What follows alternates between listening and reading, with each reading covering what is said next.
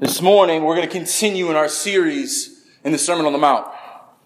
Uh, when we talk about Christ and the law, it's probably one of the most confused and misunderstood uh, doctrines of the church.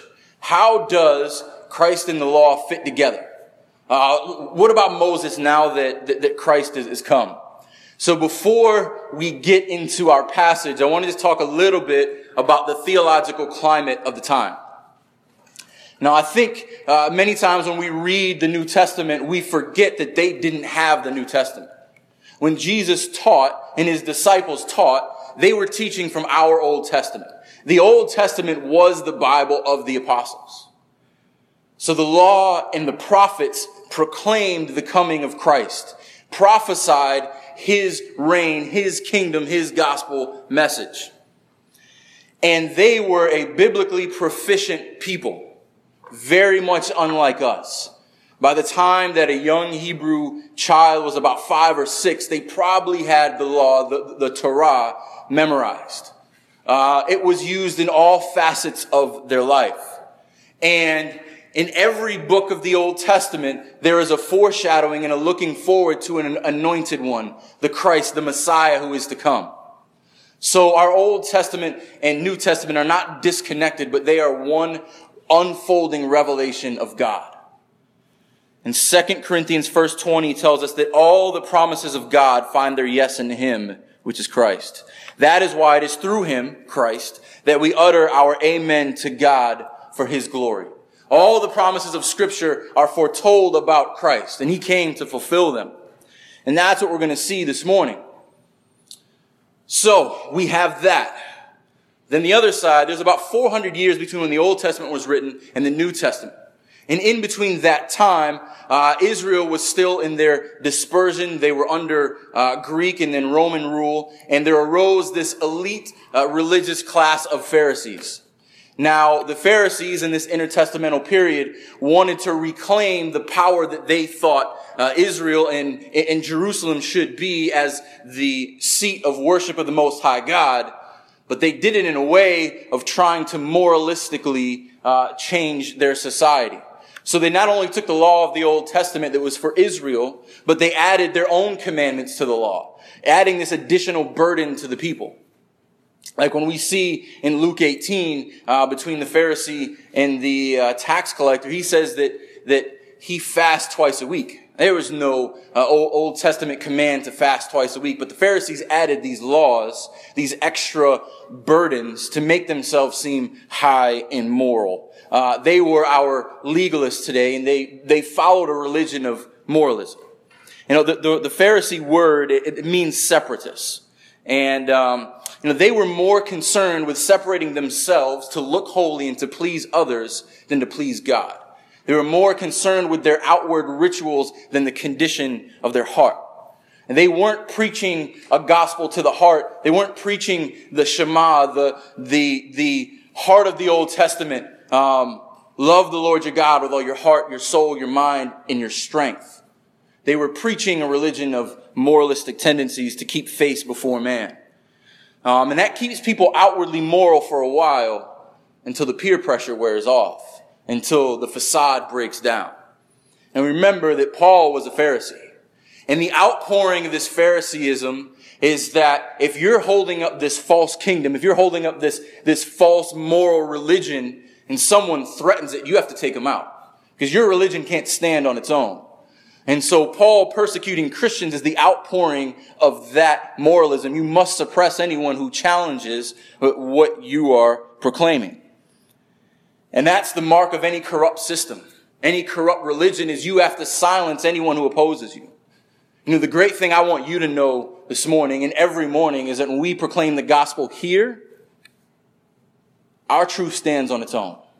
We don't need to silence any opposition. We just declare God's word and let it do its work. We're not afraid of those who may challenge what we think because we know we have the infallible, unchanging Word of God. But the sad truth is that moralism exists today. That moralism is probably one, is the most popular gospel in all of the world, and it's the most popular gospel in many churches. Uh, because Uh, many times Christians define themselves by their moral character, by their political party, uh, by their outward image, by their personal causes. Many Christians are more excited about outward circumstances than they are about the gospel of Christ. And they are, they're more excited about circumstantial uh, attributes of our lives than the truth that we are to love the Lord our God with our heart, soul, mind, and strength, and our neighbors ourselves. And unless you repent and believe on Jesus Christ, you can't be saved. Dressing a certain way is not going to save you. Voting a certain way is not going to save you. Acting a certain way is not going to save you. It is only by that grace alone that we sang about earlier. So I want to talk a little bit in this introduction about moralism. It is our American folk religion. I mean, we are moralistic. You know, we are raised to live by a moral standard and we assume that if we do these moral things, our parents will be pleased, our teachers will be pleased, our bosses will be pleased, and then by extension, God will be pleased. I read this great article by Al Mohler, and if you've ever read Al Mohler, uh, he's probably one of the most brilliant Christians alive today, probably the most brilliant people in the country. He's a great read. Um, but it can be a, a deep read. So I've kind of condensed this, this article. Uh, I'm going to read through portions of it. I'm going to bring several quotes to attention on the, the, the screen. And I want you to kind of get this picture of, of moralism and see if it sounds familiar and see if you've seen it in your own church, in your own life. It's important for us to identify before we get into our passage this morning. So he says, should be up on the screen. He says the basic structure of moralism comes down to this the belief that the gospel can be reduced to improvements in behavior. Sadly, this false gospel is particularly attractive to those who believe themselves to be evangelicals motivated by a biblical impulse. Far too many believers in their churches succumb to the logic of moralism and reduce the gospel to a message of moral improvement. He goes on to say, in other words, we communicate to lost persons the message that God desires for them and demands of them is to get their lives straight. In one sense, we are born moralists. Created in God's image, we've been given the moral capacity of conscience. Our conscience communicates our sinfulness. Add to this fact that the process of parenting and child rearing tends to in, inculcate the moralism from our earliest years. Very quickly, quickly, we learn that our parents are concerned with our behavior. Well-behaved children are rewarded with parental approval, while misbehavior brings parental sanction. This message is reinforced by other authorities in young lives and pervades the culture at large. The theological temptation of moralism is one many Christians and churches find difficult to resist. The danger is that the church will communicate by both direct and indirect means that which God expects of fallen humanity is moral improvement. In doing so, the church subverts the gospel and communicates a false gospel to a fallen world. But, he continues, just as parents rightly teach their children to obey moral instruction, the church also bears responsibility to teach its own moral commands. To teach its own moral commands of God and to bear witness to the larger society of what God has declared to be right and good for his human creatures. But these impulses, right and necessary as they are, are not the gospel. Indeed, one of the most insidious false gospels is a moralism that promises the favor of God and the satisfaction of God's righteousness to sinners if they will only behave and commit themselves to moral improvement. Some of you are confused because you thought that was the gospel. Most of my life, I thought that was the gospel. I thought that's what I had to respond to, this outward moral improvement. God's moral law is a good thing, and Christ is going to tell us that in a, a, moment, but it is not the path to salvation. It is not the gospel. It is not where we are justified before God. Because it is only in Christ's righteousness and his character, not our own, that we are justified. So let's pray. Let's get into our text this morning. Heavenly Father, I just pray that this time together, uh, would be insightful and eye-opening for us. The very least to be a reminder of who we are and who you are. The truth that the gospel is not something we can ever earn because we're not capable of it. But the gospel is the greatest gift we could ever receive. The gift of unmerited favor, grace to people who don't deserve it. That the law is there to remind us of our sin and to draw us and have us run to Christ. And this morning, as we talk about this law and gospel and Christ and the law, that it would uh, be clear to us and that my own uh, inability to to explain this and even comprehend the depths of it would not get in the way of what you want to teach your people this morning. So, Lord, I just pray in Jesus' name that your Holy Spirit would work through me and in those here this morning to open our eyes and to rest our hearts on you. In Jesus' name we pray. Amen. So, if you would turn to Matthew chapter 5 for me. We're going to pick up uh, where we left off in verse 17 of chapter 5. I'm going to read verses 17 through 20. Do not think that I have come to abolish the law and the prophets. I have not come to abolish them, but to fulfill them. For truly I say to you, until heaven and earth pass away, not an iota, not a dot will pass from the law until all is accomplished. Therefore, whoever relaxes one of the least of these commandments and teaches others to do the same will be called least in the kingdom of heaven. But whoever does them and teaches them will be called great in the kingdom of heaven. For I tell you, unless your righteousness exceeds that of the scribes and the Pharisees, you will never enter the kingdom of heaven. Amen. So it is so important that you get this. These doctrines uh, determine how we see Christ and how we see Scripture. I want you to know a little bit about Matthew and his purpose in writing the gospel. Matthew was like Paul. He was a Jew of Jews. He was a tax collector, one of Jesus' 12 disciples. And he knew the prophecies well. He knew the Jewish law well. He knew the culture of the time. Matthew, more than any, than any of the other gospels, mentions the law and the prophets over and over and over again. This is the Hebrew message to the Hebrew people and then to go on to all the world that the Christ that was prophesied that is to come is in our midst. The kingdom of heaven has come to earth. That is Matthew's message.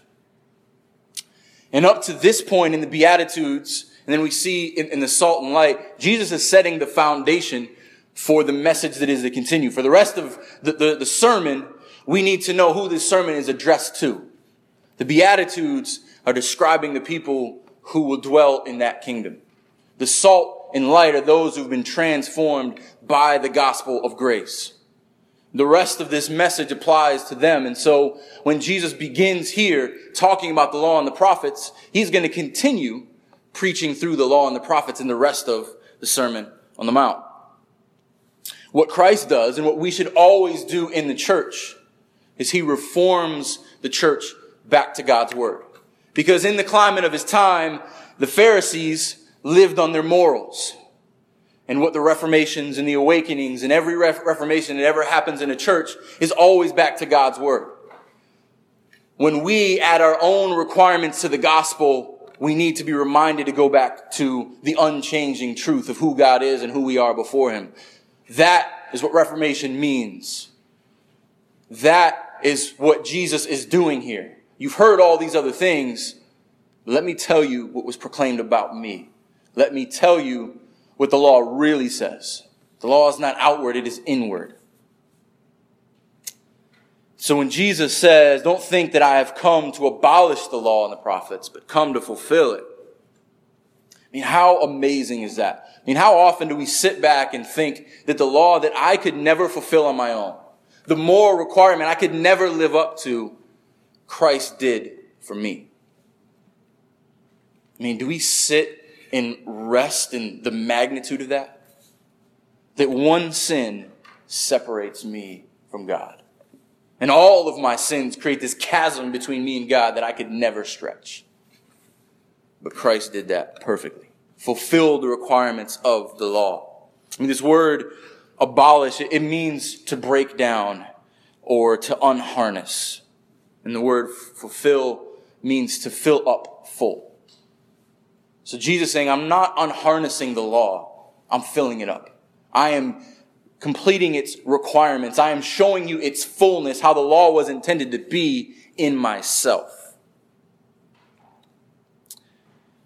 One of probably uh, the most famous passages in all of scripture in, you know, Matthew 22.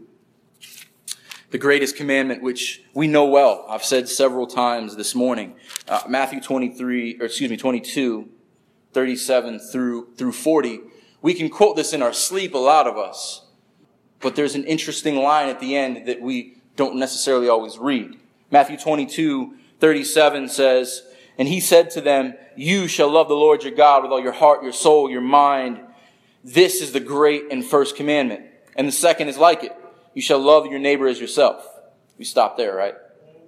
But Jesus doesn't. On these two commands depend all the law and the prophets. That phrase that Matthew uses over and over again. It's it's a, a summary. It's another term for our Old Testament. The law, the first five books of the Bible and the prophets. To the Jews, to the, the, the Hebrews, basically everyone after Moses was a prophet. They were, um, they were proclaiming something that was coming ahead.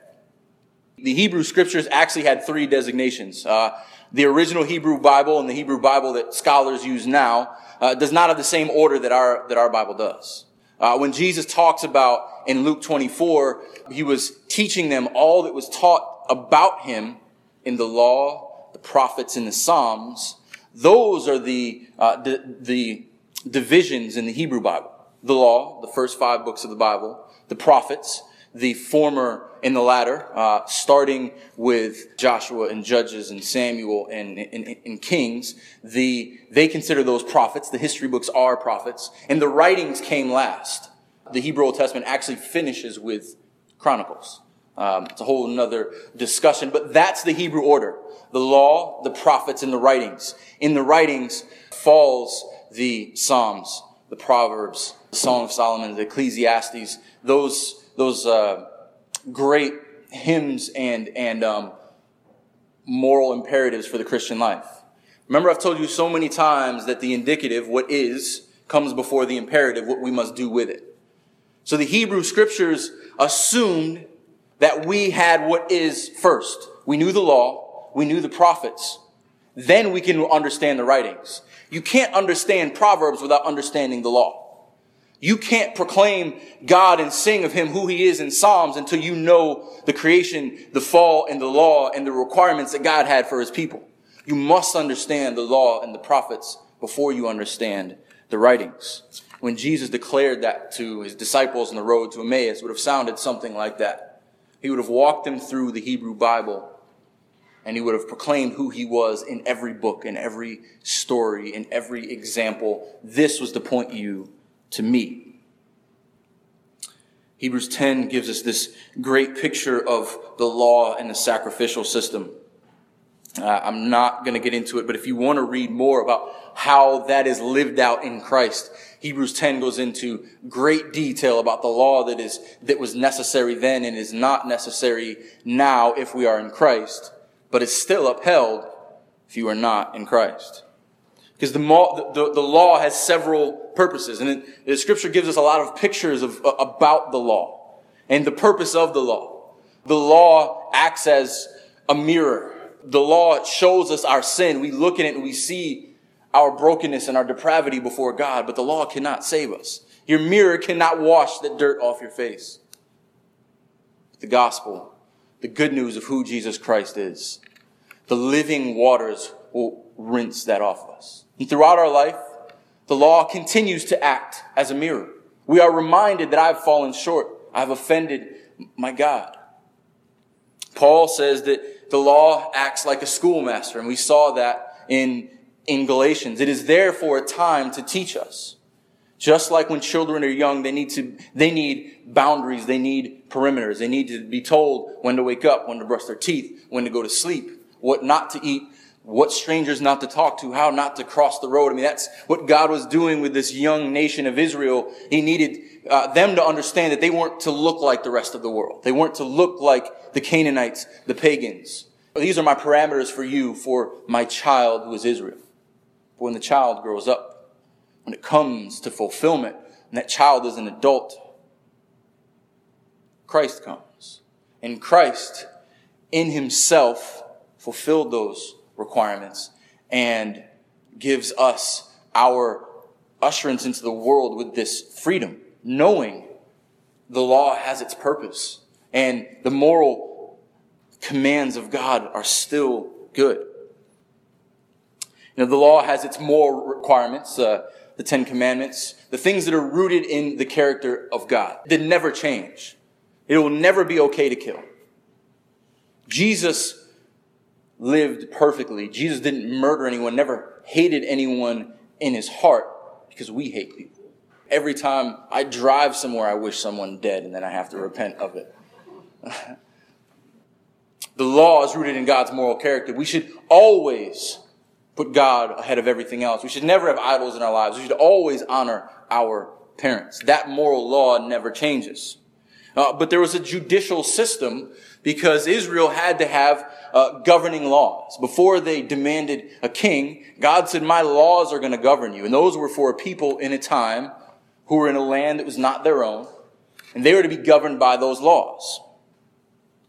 And then there was the process for sin. If you were to sin, you would have to offer a sacrifice or an offering for that sin as an atonement, as a covering. A price needed to be paid when you offended God. And that is the most important thing that Jesus fulfilled. Because there's a reason we don't have an altar anymore. There's a reason we don't sacrifice lambs and sheep. Because when Christ died for one of our sins, he died for all of them.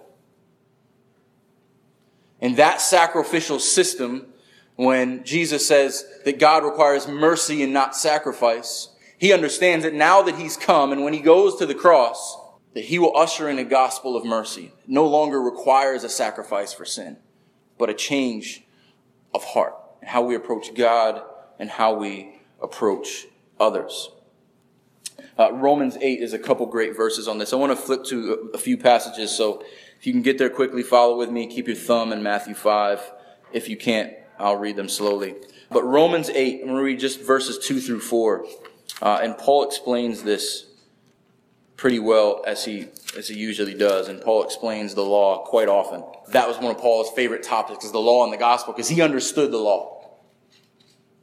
So Romans 8, verses 2 through 4. For the law of the Spirit of life has set you free in Christ Jesus from the law of sin and death. For God has done what the law weakened by the flesh could not do.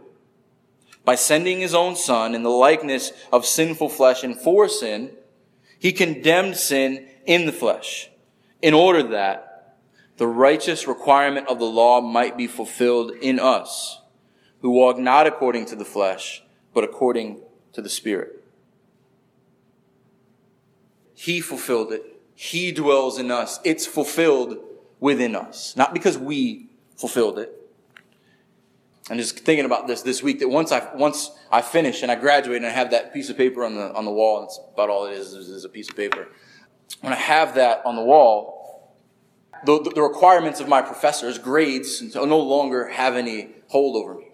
Uh, I have now graduated, and they don't have any bearing on my life anymore. I was thinking, yeah, that's that's kind of how Christ fulfilled the law. I said, no, no, no, that isn't enough.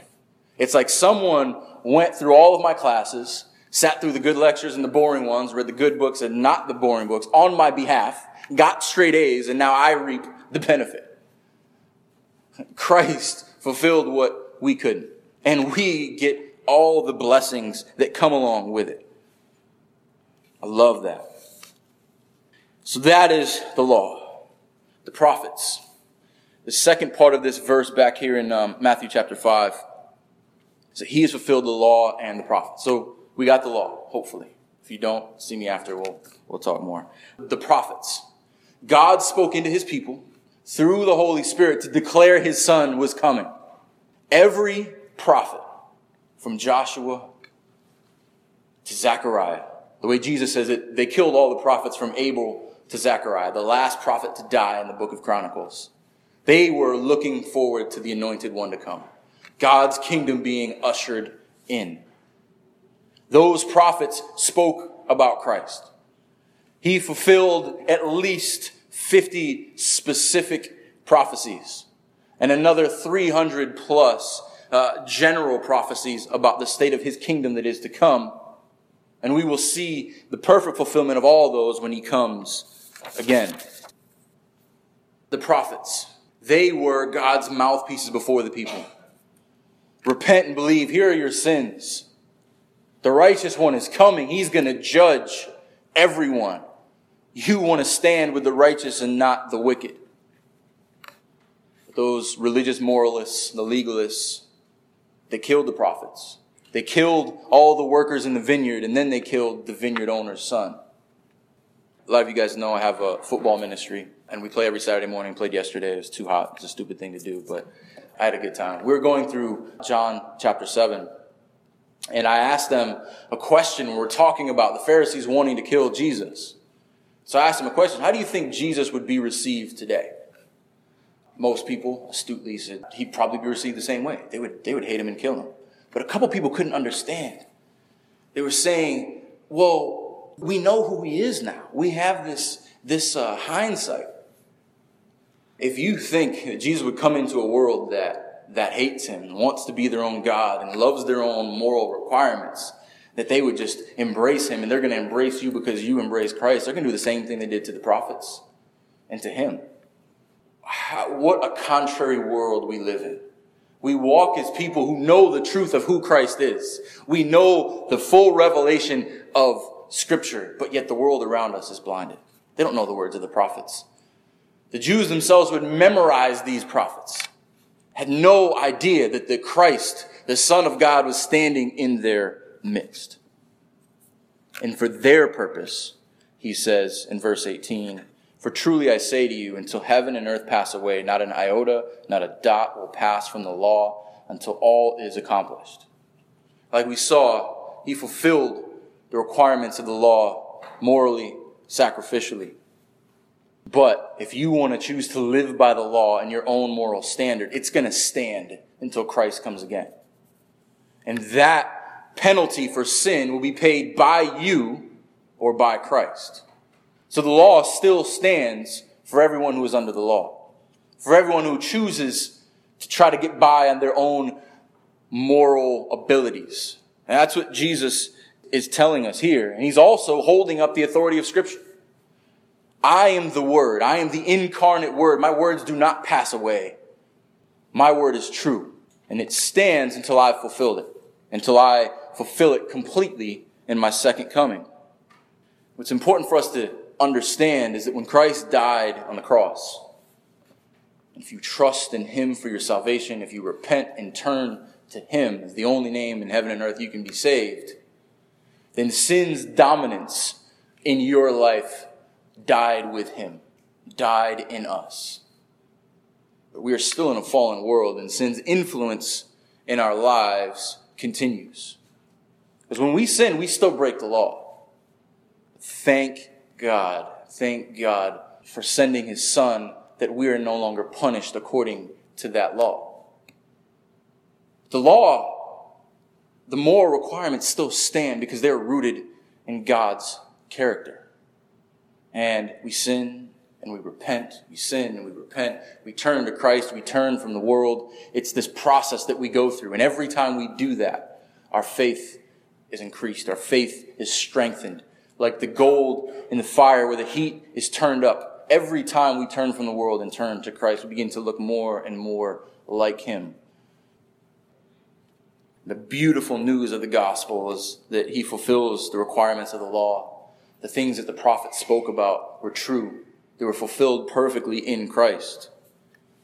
And he fulfills those for those who trust in him.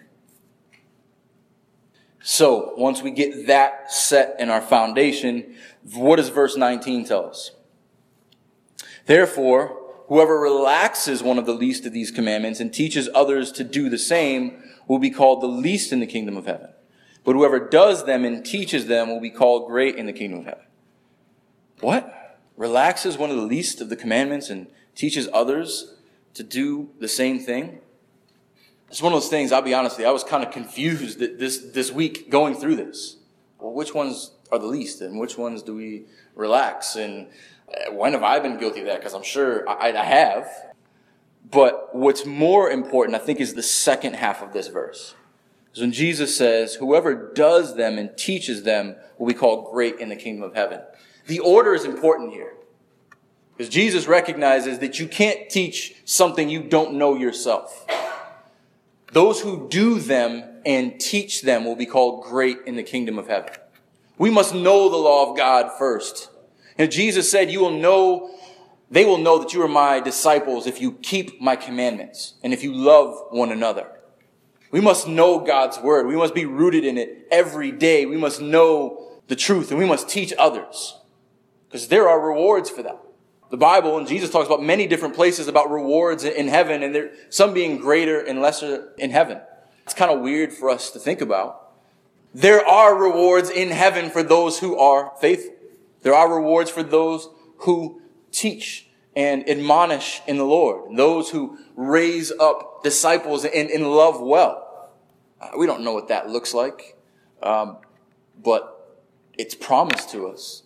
That Jesus is more concerned with those who apply the law to their lives first, the truth of the gospel to themselves before others pulling the plank out of our eye before picking at the speck in our brothers. I love reading the Puritans. You guys know this. And there's this great saying that they use often, like, you should never preach anything that you have not applied in your own life first. And man, that is a sobering reminder every week that I come up here. I better be very careful in what I tell you guys you should be doing because not only are there great rewards for those who teach, but there is a great penalty for those who lessen these commandments and for our own comfort weaken the gospel. There must be personal application before public instruction. Jesus uh, tells his disciples in Matthew 23, verse 3. The scribes and the Pharisees sit on Moses' seat. So do and observe whatever they tell you, but not the works that they do, for they preach, but do not practice. That old saying of practice what you preach it comes from, from this. They knew how to observe the law. They couldn't follow it themselves. Their hearts were dead. So I think this needs to be addressed too. So we've got the moralistic side, the people who uh, want us to be moral on the outside and add all these laws and commands. You need to look and act and think in a, a certain way in order to be a Christian. There's the other side of that too. This movement in our culture, it's existed in different forms over the years, but it's called the hyper grace movement or modern grace movement. And basically what it says is because grace exists, that the law no longer applies, the moral commands no longer apply, so I can do whatever I want. I mean, there are some heinous things going on in churches in the name of free grace. I can drink as much as I want. I can do all these things that I want to. I can sin over and over and over again, and it's okay because there's, there's grace. The opposite of moralism is called antinomianism. It's just Greek for anti without nomos law. So without any law, without any boundaries, without any requirements for God's people, I can do whatever I want. I can go on sinning because grace abounds. That is as much a distortion as moralism is. We need to be careful of either of those extremes. The extreme grace or the extreme law, both of which does not depend on Christ. The focus is ourself either our moral standard or our perceived moral freedom. And that's exactly what Jesus is getting at here as he closes this little section in verse 20. For I tell you, unless your righteousness exceeds that of the scribes and the Pharisees, you will never enter the kingdom of heaven. Righteousness in the law. Imagine how this sounded to the Jews of the day. Wait, I have to be more righteous than those righteous guys? The guys who are fasting in the middle of the street, the guys who are playing trumpets when, when they give away things to the poor, like, I have to be more righteous than them? Well, who could be saved? Jesus is getting people to understand that's the point that that righteousness will never save you. You could do everything according to the letter of the law. You are tithing on your spices. You are going and buying salt and pepper and sanctioning off 10% of that they were tithing on their spices and it still wasn't enough. But what Jesus knew and his disciples would soon know is that when your heart is transformed by the gospel, out of that heart comes a righteousness that the Pharisees can never live up to. And we can't be saved on our own. And our righteousness must come from Christ. It can't come from the law. And those who are transformed by grace will do greater works than the Pharisees. They are more righteous than the Pharisees. Because once Christ does transform us, we will exceed what they do far and away because it will be pleasing to God. And it will come from a heart that loves the Lord fully and loves one another because he loved us. And let's be honest, one of the problems in the church today is that people see the church as this false moralistic standard that we've perpetuated. You have to get it together before you can come to church. I can't go into church because I'd get struck by lightning, or I got to clean myself up first. We, Christians, have perpetuated that. We have told people you need to bandage yourself up before you go to the hospital. You need to get morally right. And you do all these things before you can come before God. No, we stand before God like the tax collector, beating our chest. God, how have you had mercy on me, a sinner? The law will be upheld, either by Christ or by you. If Christ does, then we get to live like who we are sons of the Father, brothers of the law keeper. When you are adopted into a family, you begin to act and speak and look like that family. You see someone who adopts a child internationally, they become part of that family. They speak like that family. They dress like that family. They think like that family. They are a part of that family. When we been bought with a price and brought into Christ's family, we begin to look and act like him. We love his law like David. We meditate on it day and night because it's good, it's righteous, it's rooted in our God. And very importantly, as Jesus finishes up his Sermon on the Mount, something we call the golden rule you know, do unto others as you would have them do unto you. But something interesting follows that. For this is the law and the prophets. That theme continues. You know, so how do we conclude this morning? That the gospel is not adherence to moralism or some kind of law for salvation. The good news of the gospel is that Jesus Christ, the Son of God, the perfect sinless one, came to earth, born of a virgin, walking for 33 years without sin, without stumbling, tempted in all ways, but living perfectly, died the death for sin that we were supposed to die, was raised again so we could be raised up with him, ascended on high to sit at the right hand of the Father so we one day will ascend on high. That is the gospel. In Ephesians chapter 2, we had a great conversation this week uh, we're going to continue and finish Ephesians chapter 2. But I want to read this. I mean, this is one of the most important passages that describes the gospel. Ephesians chapter 2, 8 through 10. We're going to close after this. I might have one or two comments. We'll close after that. For by grace you have been saved through faith. And is not of your own doing, it is a gift from God. Not a result of works, so that no one may boast. For, this is the whole purpose here. For we are his workmanship, created in Christ Jesus for good works, which God prepared beforehand. Good works for God's glory. The Pharisees had no need to repent or trust in Christ because they were their own righteousness. Are you your own righteousness or is Christ your righteousness? Are you trusting in upholding the law or your own moral standard? Or are you trusting in the one who upheld the law perfectly? It's a question we all must ask.